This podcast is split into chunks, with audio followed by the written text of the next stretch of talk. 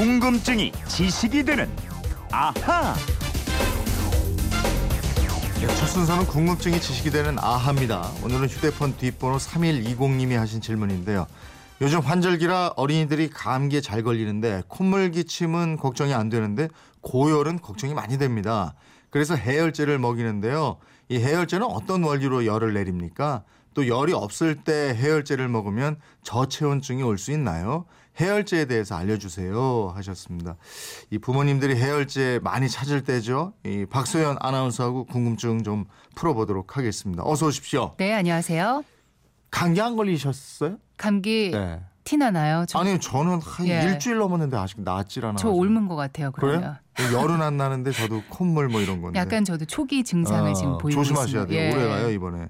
아이들은 왜 감기 걸리고 이러면 고열, 열 나고 이래가지고 그렇죠. 위험한 거 아니에요? 네, 헬렌 켈러 아시죠? 시각 청각 장애인이었던 헬렌 켈러는 태어날 때는 장애가 없었는데요. 네. 어릴 때 고열을 앓고 난 뒤에 장애가 생겼다는 이야기는 많이들 아실 예, 겁니다. 예. 우리 몸 정상 체온이 36.5도 안팎이잖아요. 네. 그럼 어떨 때 몸에 열이 오르는 거예요? 이거보다 높으면 이제 열이 나는 건데 네. 열난 원인은 또 뭔지 모르겠어요. 원인은 참 여러 가지인데요. 감기 바이러스가 몸에 염증을 일으켜서 열이 날 수도 있고요. 네. 인후염이라든지 편도염, 장염, 중이염, 요로 감염, 또 뇌막염, 폐혈증 같은 위험한 질병이나 홍역, 풍진 등의 원인이 될 수 있는데 원인 불명으로도 고열이 날 수가 있으니까 네. 특히 아이들의 경우에는 원인을 임의로 판단을 하면 안 됩니다. 아, 일단 일반적인 것은 염증 그렇죠. 반응이 일어나면 이제 열이 나는군요. 네, 근데 맞습니다. 몸에서 열이 나는 게 꼭 나쁜 건가요? 이게 정상적인 반응 아니에요? 열도 내고 뭐 열을 그렇죠. 발산시키고 이러는 거. 예.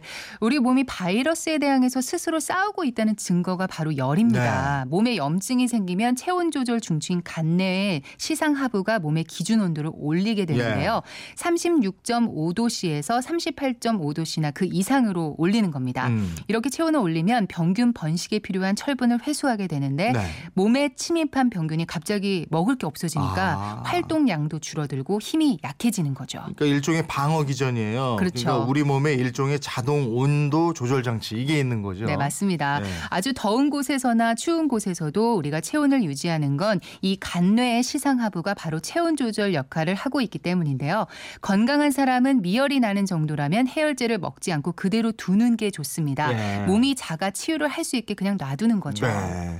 그걸 알겠는데 그럼 어떤 상태를 열이 난다 이렇게 얘기하는 건지요? 나 열이 있어 아파라고 할때 네. 그거는 그 체온이 어느 정도 돼야 그건가? 네, 정상 체온은 대체로 겨드랑이에서 측정하는 체온이 36.5도에서 플러스 마이너스 0.5도인데요. 네. 따라서 체온이 37도 이상으로 오르면 발열 상태, 네. 열이 난다고 말을 할 수가 있죠. 네. 체온이 38도 이하면 미열, 그 이상이면 음. 고열이라고 합니다. 근데 특히 아이들은 어디 좀 아프다 이러면은 체온이 금방 38도 네. 넘어가고 이런 경우가. 많잖아요. 예. 그래서 부모님들이 부랴부랴 해열제 찾고 막 이러는데 해열제는 어떤 원리로 열을 내리느냐? 네. 예. 해열제는 크게 세 가지 종류가 있습니다. 아스피린, 브루펜, 타이레놀. 이 세 가지 약은 성분이 제각각이지만 고열에서 열을 내려주는 과정은 거의 비슷한데요. 네. 이 핵심은요. 우리 몸에서 고열과 통증을 유발하는 프로스타글란딘이라는 물질의 생성을 막는 겁니다. 음.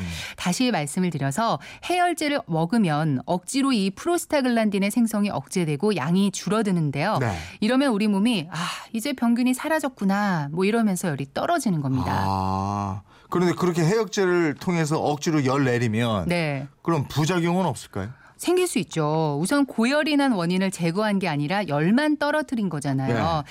그래서 병을 완치하는 기간이 길어집니다. 네. 회복이 지연되는 거죠. 음. 또 하나는 해열제 자체의 부작용이 있을 수 있는데요. 소화불량이나 위궤양, 두드러기, 약물 알레르기 반응, 심지어는 간이나 신장의 기능이 떨어질 수도 있습니다. 따라서 해열제를 먹을 때는 해당 약의 설명서를 자세히 읽어보는 게 좋습니다. 아니 얘기를 듣고 보니까 그 언젠가 어린이들이 뭐 어린이들한테 먹이는 이 해열 제 네. 이거 다 회수한다 이런 뉴스 들은 적이 있는 것 같은데. 네, 작년에 그런 일이 있었죠. 네. 작년 5월에 대표적인 어린이 해열제인 타이레놀 시럽 160만 병을 음. 제조회사가 전량 리콜한 적이 있었는데요.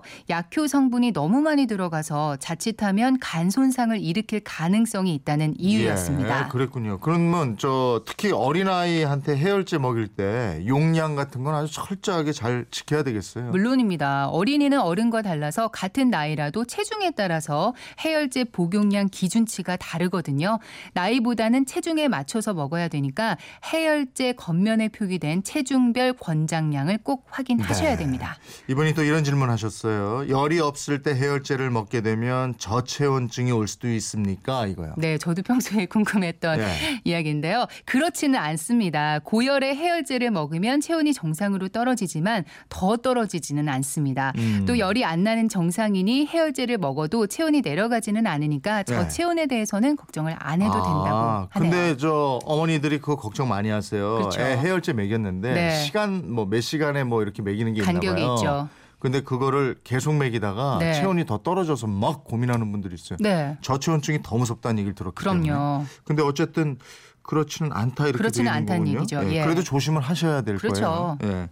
해열제가 열을 내리는 원인, 과정 설명해 주셨는데 두통약은 어떻습니까? 두통약은 어떻게 두통을 없애요? 네, 두통약 역시 아까 말씀드린 프로스타글란딘 네. 요 물질을 억제하는 역할을 하는데요. 음. 그 물질을 억제해서 진통 효과를 내는 거죠. 네. 이 두통약 역시 두통의 원인 자체를 해결하는 건 아닙니다. 음, 어쨌든 진통만 없애는 거죠. 네. 해열제도 열만 내리는 네, 거고. 그렇죠. 근원 치료는 안 되는 거고. 근원 치료는 안 되죠. 이 프로스타글란딘 네. 이 물질이 이게 여러 가지 하네. 그죠? 그러게요. 이름도 어려운데. 6966님, 재용 형님, 박소연 아나운서한테 바이러스 옮기신 거예요? 빨리 약 사주세요. 약은 알아서 감사합니다. 드시죠. 아, 그런가요? 네. 라떼는 제가 사드릴게요. 라떼는 예. 접수 받겠습니다. 3120님 이제 아셨죠? 지휘권 보내드리겠고요. 어, 이분처럼 궁금증이나 질문 있으신 분들 어떻게 하면 됩니까? 네, 그건 이렇습니다. 인터넷 게시판이나 MBC 미니 또 휴대폰 문자 샵 8001번으로 보내주시면 되는데요. 문자는 짧은 건 50원, 긴 건 100원의 이용료가 있습니다. 평소 생활하면서 가졌던 궁금증 많이 많이들 보내주세요. 네, 궁금증이 지식이 되는 아하 박소현 아나운서였습니다. 고맙습니다. 네, 감사합니다.